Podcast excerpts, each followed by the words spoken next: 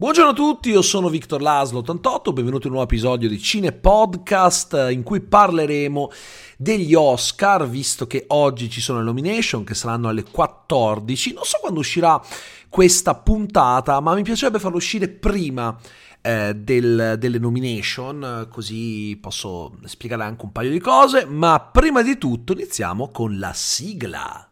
Cine Podcast il podcast sul cinema che ti tiene compagnia ogni giorno ovunque tu sia, in auto, a casa mentre lavori, mentre studi, mentre lavi i piatti oppure mentre sei in giro, sui mezzi, insomma, ovunque tu voglia.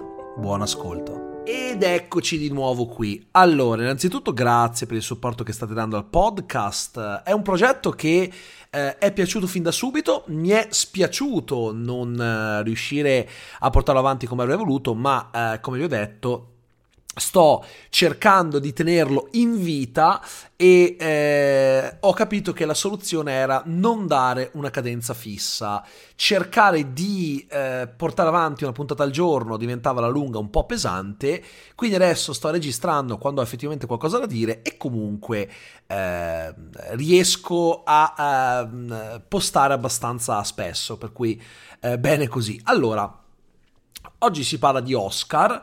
Eh, più che altro in maniera generica, nel senso che quello che eh, voglio fare è cercare di spiegare quale sia l'importanza di Oscar, perché nel corso degli anni, ovviamente, come tutto ciò che è mainstream, hanno iniziato a, uh, diciamo, venire bistrattati, perché senza dubbio sono una manifestazione estremamente commerciale, eh, governata dalla politica sotto diversi aspetti e quindi in molti non li ritengono effettivamente um, il simbolo di nulla, non, non le ritengono autorevoli. Ora, è vero che agli Oscar non sempre la meritocrazia la fa da padrone, anzi molto spesso viene più premiato l'intento di sensibilizzazione che eh, magari la qualità dei film in sé. Eh, in molti, ad esempio, si indignarono quando vinse Moonlight invece di La La Land, solo perché Moonlight era un film che parlava di discriminazione e tematiche che sono comunque sempre state molto care, care all'Academy. Eh, e in un certo senso è sicuramente vero anche la vittoria di The Green Book, film che è stato rivalutato negativamente a posteriori in quanto eh, è un film in cui l'uomo bianco fa sì che l'uomo nero, per quanto nettamente più colto e nettamente più importante, eh, avesse per l'appunto eh, dei problemi. Quindi diciamo che eh, è un film che effettivamente ehm, porta avanti un discorso di finta integrazione che eh, a Hollywood purtroppo da parecchio tempo imperversa. Ma al di là di questo, eh, per quanto non si possa negare che eh, agli Oscar eh, conti di più quello che oggi viene chiamato politicamente corretto, anche se non è propriamente così, sono comunque una manifestazione importante. Perché gli Oscar sono importanti? Per un motivo molto semplice, eh, ovvero commerciale. Quindi sì, non è magari la premiazione a cui fa riferimento per quanto riguarda l'effettiva qualità eh, di un film. Basti pensare che molti attori che si meritavano un riconoscimento importante eh, da parecchio tempo ricevevano quasi sempre l'Oscar eh, per interpretazioni magari sottotono rispetto a quelle di film precedenti, ma era il film giusto in quel determinato momento. Il caso più eclatante per quanto mi riguarda è quello di Leonardo DiCaprio Leonardo DiCaprio che non venne eh, candidato agli Oscar per la sua magistrale interpretazione in Django Unchained, per quel film candidarono Christoph Waltz che vinse. E perché non venne candidato effettivamente ehm, il personaggio eh, di Candy? Perché era uno schiavista, era uno schiavista che non si pentiva di quello che, eh, che eh, aveva fatto, come sapete la sorte di Candy in Django Unchained è abbastanza particolare e qualcuno potrebbe eh, dire sì ho capito ma Christoph Waltz non molto tempo prima lo vinse per Bastardi di Senza Gloria in cui interpretava un nazista, vero, ma il personaggio di Hans Landa era un opportunista, era nazista perché gli faceva comodo. Quindi era già una situazione diversa, ma soprattutto, ed è bruttissimo da dire, eh, però è effettivamente la realtà dei fatti, eh, è una cosa che viene percepita in maniera differente perché si parla di un evento storico lontano nel tempo, mentre invece la questione della discriminazione delle persone nere eh, negli Stati Uniti d'America è ancora molto sentita, quindi non si poteva candidare uno schiavista e eh, la casa di produzione decise quindi di candidare Christoph Waltz. Sono tutte cose evidenti che però non sono state dette eh, chiaramente, però purtroppo funziona così. Quindi io capisco che questo tipo di dinamica possa infastidire molte persone, però nello star system eh, gli Oscar sono estremamente importanti. Sono importanti perché è una questione di prestigio. È una questione di prestigio, ma in che senso? Nel senso che, eh, ad esempio, anche solo per il fatto di essere stato candidato, un artista può permettersi di alzare il proprio cachet. Quello che forse non molti sanno è che a dominare a Hollywood sono le agenzie. Ci sono attori non particolarmente brillanti che hanno avuto l'unico merito di mettersi in mano ad agenti veramente bravi che sono riusciti a sfruttare una qualche loro caratteristica che potesse essere utile allo star system, che è noto eh, per, sputare, per masticare e sputare eh, la maggior parte degli artisti eh, che ci finiscono dentro. Quindi le agenzie controllano tutto. Quando un attore viene eh, candidato all'Oscar o vince addirittura il premio, l'agenzia alza direttamente il cachet, ci sono proprio delle Uh, percentuali di riferimento uh, perché poi le varie case di produzione possono inserire nel trailer la uh, stranota dicitura letta dalla voce altisonante che dice dal candidato al premio Oscar X oppure dal vincitore del premio Oscar Gigi Pannucci ecco è un po' questo il senso è una uh, utilità proprio per la carriera degli artisti, che siano attori, che siano registi, che siano scenografi, direttori della fotografia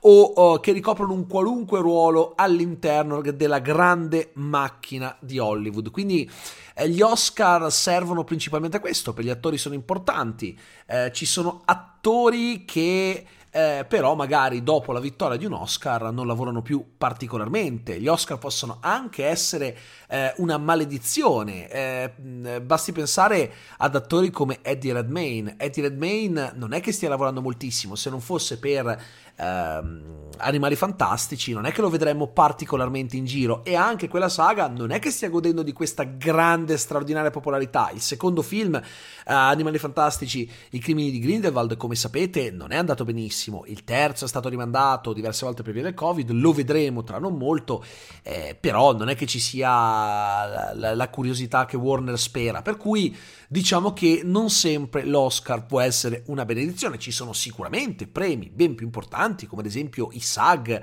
che sono i premi del sindacato degli attori, l'Actors Guild, oppure eh, i BAFTA, le cui nomination quest'anno hanno abbastanza infastidito molte persone. Per cui eh, gli Oscar sono una, un qualcosa di abbastanza particolare eh, beh, bisogna ammettere, però per un attore sono qualcosa di estremamente importante. Gli Oscar sono la celebrazione di un sistema stratificato, che è quello dello star system hollywoodiano, eh, e quindi hanno una funzione commerciale che è vitale per il sistema stesso. E negli ultimi anni, come sapete, sono parecchio in difficoltà. Basti pensare che l'anno scorso l'edizione eh, ha ottenuto degli ascolti che sono stati imbarazzanti, 9 milioni di persone. 9 milioni di persone è un numero nettamente inferiore a quello che può fare Sanremo. Se Sanremo facesse 9 milioni di persone sarebbe eh, nettamente fallimentare. Basti pensare che quest'anno le serate sono state viste in media da 15 milioni di persone.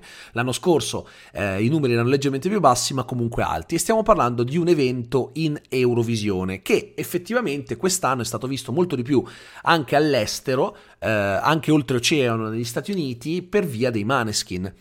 I Maneskin hanno portato eh, una popolarità enorme a Sanremo e infatti se andavate su Twitter poi avreste potuto notare un sacco di tweet in inglese e anche in altre lingue. Quindi eh, i Maneskin, con la popolarità che è arrivata dopo l'Eurovision, eh, hanno attirato l'attenzione su di sé e anche sull'ospitata che hanno fatto a Sanremo. E molte persone sono rimaste per guardare anche le serate successive, apprezzandone alcuni aspetti trash.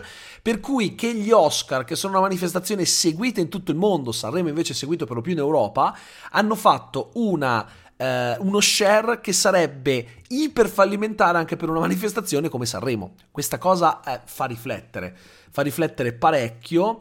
Eh, e quindi ci si chiede come mai. Ecco, io credo che sia perché la pandemia purtroppo ha portato alla luce una problematica non indifferente, cioè la gente sta iniziando a disinteressarsi un po' al cinema. E la cosa eh, interessante che se voi andate a riguardarvi il discorso eh, di due anni fa ai Golden Globe, nell'ultima edizione che ha presentato eh, Ricky Gervais, oltre a ehm, far notare quelle cose che tutti sanno ma che nessuno diceva e che sono eh, emerse recentemente, che eh, sono valse anche eh, diciamo eh, lo scioglimento del sodalizio tra NBC e la HFPA, la Hollywood Foreign Press Association, che è l'associazione che organizza i Golden Globe, eh, ha detto per appunto Ricky Gervais che sono dei razzisti e quant'altro, che è quello di cui sono stati accusati e per cui la NBC non ha più voluto avere a che fare con loro e per cui la cerimonia non è stata trasmessa qualche settimana fa, i Golden Globe quest'anno non si sono tenuti pubblicamente, ha anche detto che eh, ormai la gente non è più interessata al cinema, la gente guarda tutto sulle piattaforme di streaming, soprattutto su Netflix. È una triste verità, però effettivamente stiamo eh, vedendo sulla nostra pelle che è vero. È effettivamente vero e il punto qual è? Il punto è che questo si riflette anche su manifestazioni come gli Oscar.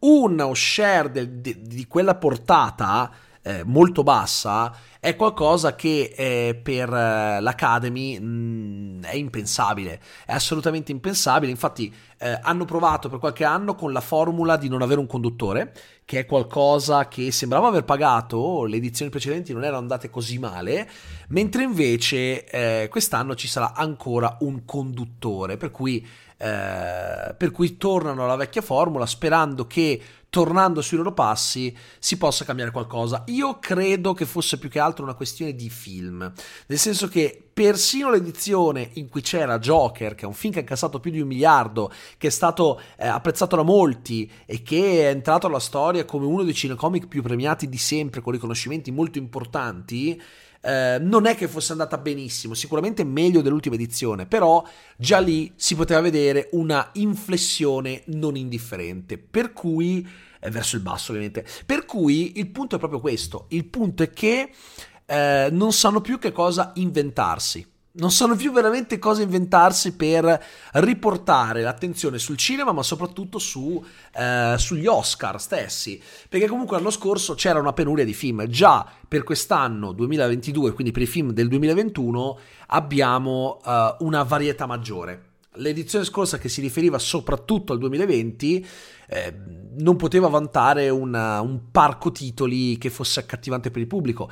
Oggi ci diranno che cosa faranno. La mia paura è una sola. La mia paura è che per attirare attenzione sulla uh, manifestazione vadano a uh, candidare film che non si meritano l'Oscar. Ad esempio, c'è il signor Kevin Feige che ci sta stracanando i maroni da giorni dicendo che eh, Disney, quindi Marvel Studios, hanno eh, diciamo proposto per varie categorie, compreso il miglior film Spider-Man No Way Home, che è un film che attualmente ha superato il miliardo e 700 milioni, che in tempo di pandemia è una cifra incredibile, è una cifra spaventosa già in un periodo non pandemico. Che queste cifre siano arrivate in un periodo pandemico è incredibile e ricordiamoci che dovrebbe uscire in teoria settimana prossima in Cina, si diceva a metà febbraio, ma non è che ci sono state conferme, dove si pensa che il film farà almeno 200 milioni. Io penso che ne farà molti di più, non sono un analista, ma eh, è anche vero che eh, Far From Home fece 200 milioni e questo film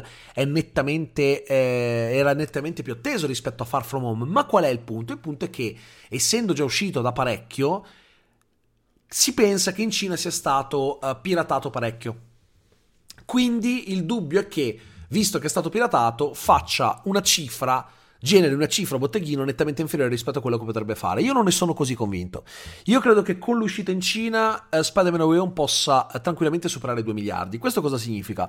Significa che gli Oscar hanno un disperato bisogno di attirare attenzione dopo la disastrosa ehm, la disastrosa, diciamo, edizione dell'anno scorso in termini di ascolti. Quindi il mio terrore è che candidino un film come Spider-Man No Way Home per far sì che la gente guardi la premiazione senza una reale intenzione di assegnargli quei riconoscimenti, ma solo il fatto che sia candidato potrebbe portare tantissime persone a guardare la manifestazione. Se così fosse, per quanto mi riguarda, sarebbe una pagliacciata, una vera pagliacciata, ma proprio di quelle terrificanti perché Spider-Man Way Home, per quanto a me abbia emozionato, e l'ho sempre detto, è un film che non si merita mezzo riconoscimento, mezza, mezza candidatura, perché se lo candidassero a miglior film rimarrei allibito, perché non è che si può candidare un film solo perché ha creato emozione nei fan grazie al fanservice, è una cosa molto bella, per amor del cielo, l'esperienza in sala è stata spettacolare, la gente che si abbracciava,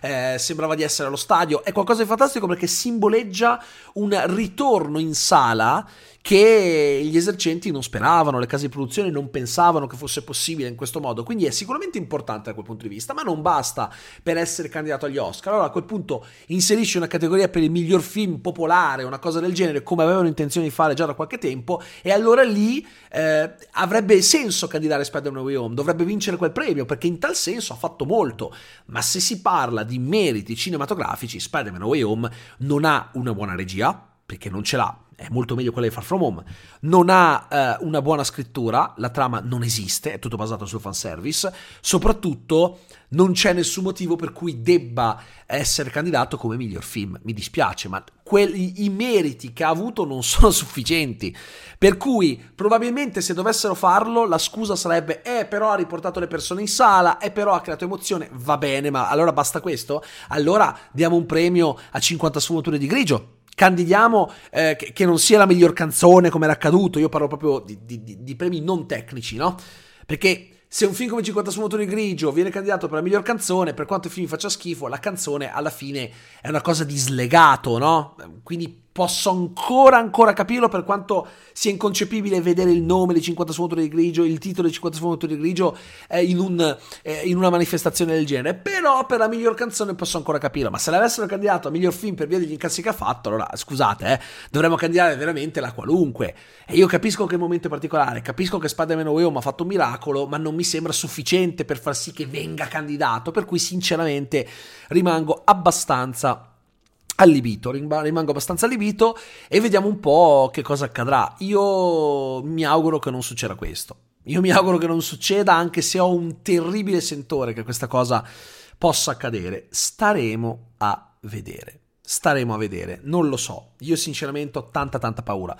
Quindi ehm, quello, che, eh, quello che per l'appunto eh, voglio fare è cercare eh, di vedere queste nomination senza eh, preoccuparmi troppo, le guarderemo in live con il buon Rob McQuack, tanto quando uscirà questa, eh, questa puntata mancherà ancora credo un'oretta, per cui eh, siete avvisati su Twitch, Victor Laslo 88 Real, mi, mi faccio autospam qua al podcast, però è giusto per farvi capire che se volete seguirle con noi le potete seguire sui nostri canali Twitch. Quindi, questo era un discorso un po' più generico sugli Oscar, si è andati a parlare sulla questione No Way Home per ovvie ragioni, quindi fatemi sapere... Eh, e poi per l'appunto cosa ne pensate anche sotto i vari video, quindi potete anche raggiungermi lì o sulla pagina Facebook se avete voglia, eh, anche perché è difficile creare una, una, una, una, discussione con un podcast, il podcast è un po' unilaterale, è l'unica cosa che mi piace poco dei podcast, il fatto che non è che ci sia una vera e propria interazione, però è anche un po' il loro bello, no? tu li ascolti e basta, quindi può essere anche interessante questo. Per cui io spero che questa puntata eh, del Cine Podcast vi sia piaciuta, noi ci vediamo alla, po- alla prossima, vi eh, ringrazio per aver seguito e buona giornata.